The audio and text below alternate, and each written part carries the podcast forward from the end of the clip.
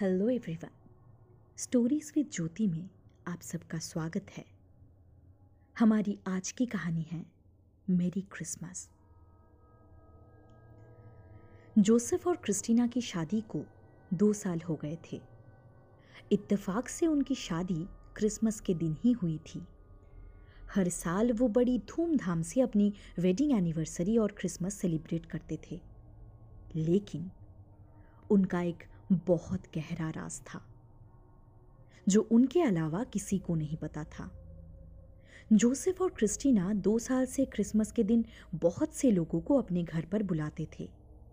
लेकिन दो साल से लगातार जब भी उनके घर सब लोग जाते तो उनमें से एक गेस्ट कभी अपने घर वापस नहीं पहुँचता था। वो जोसेफ और क्रिस्टीना के घर से निकलता तो था, लेकिन रास्ते में ही कहीं लापता हो जाता था।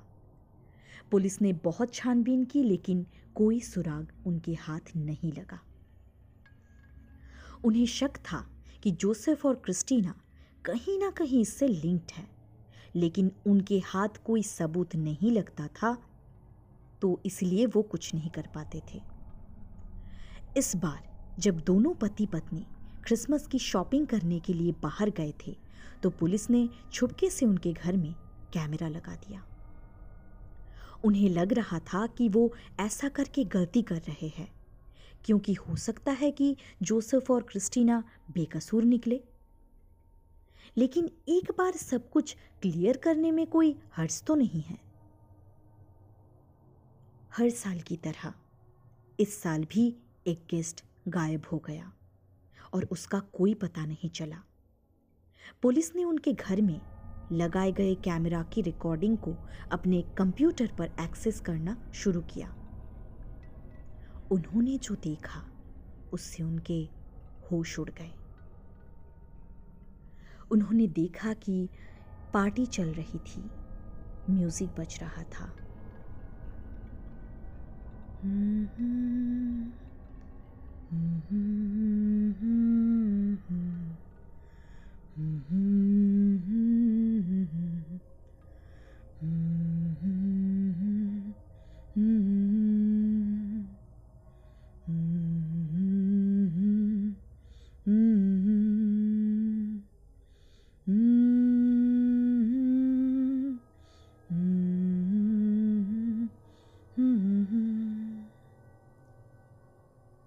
अचानक, जोसेफ और क्रिस्टीना अपने बेडरूम में उस गेस्ट को लेकर आ रहे थे। क्रिस्टीना की हालत बहुत बिगड़ी हुई थी। उसके कपड़ों की फिटिंग बहुत खराब हो गई थी और देखने में ऐसा लग रहा था कि किसी कंकाल ने वो कपड़े पहन रखे हो।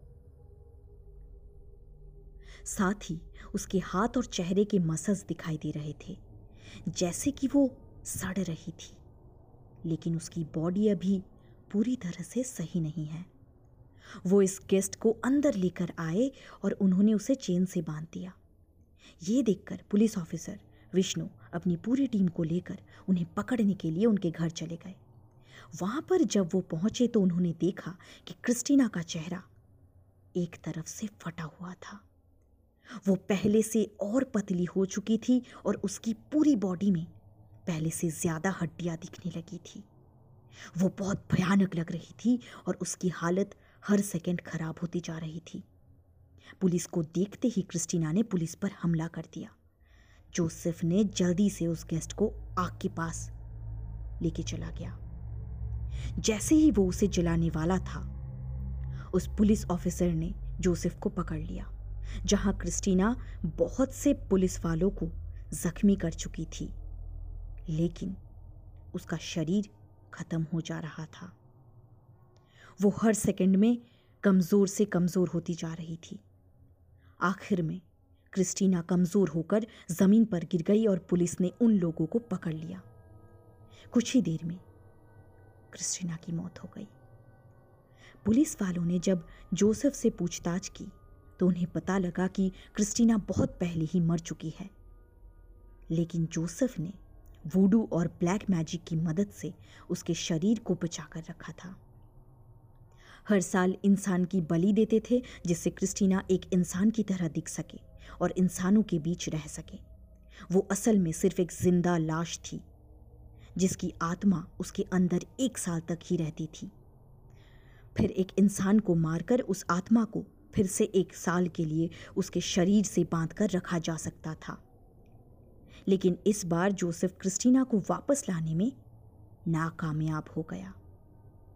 इस तरह से पुलिस ने उन दोनों के शैतानी काम को ख़त्म कर दिया और उस गेस्ट की जान बचाई, जो क्रिस्टीना और जोसेफ की चंगुल से बाल बाल बचा। लेकिन पुलिस ने जोसेफ को तो पकड़ लिया, लेकिन जब सब चले गए उस घर के साउंड सिस्टम में से वही म्यूज़िक सुनाई देने लगी। जब सब चले गए तो म्यूज़िक कैसे बजा?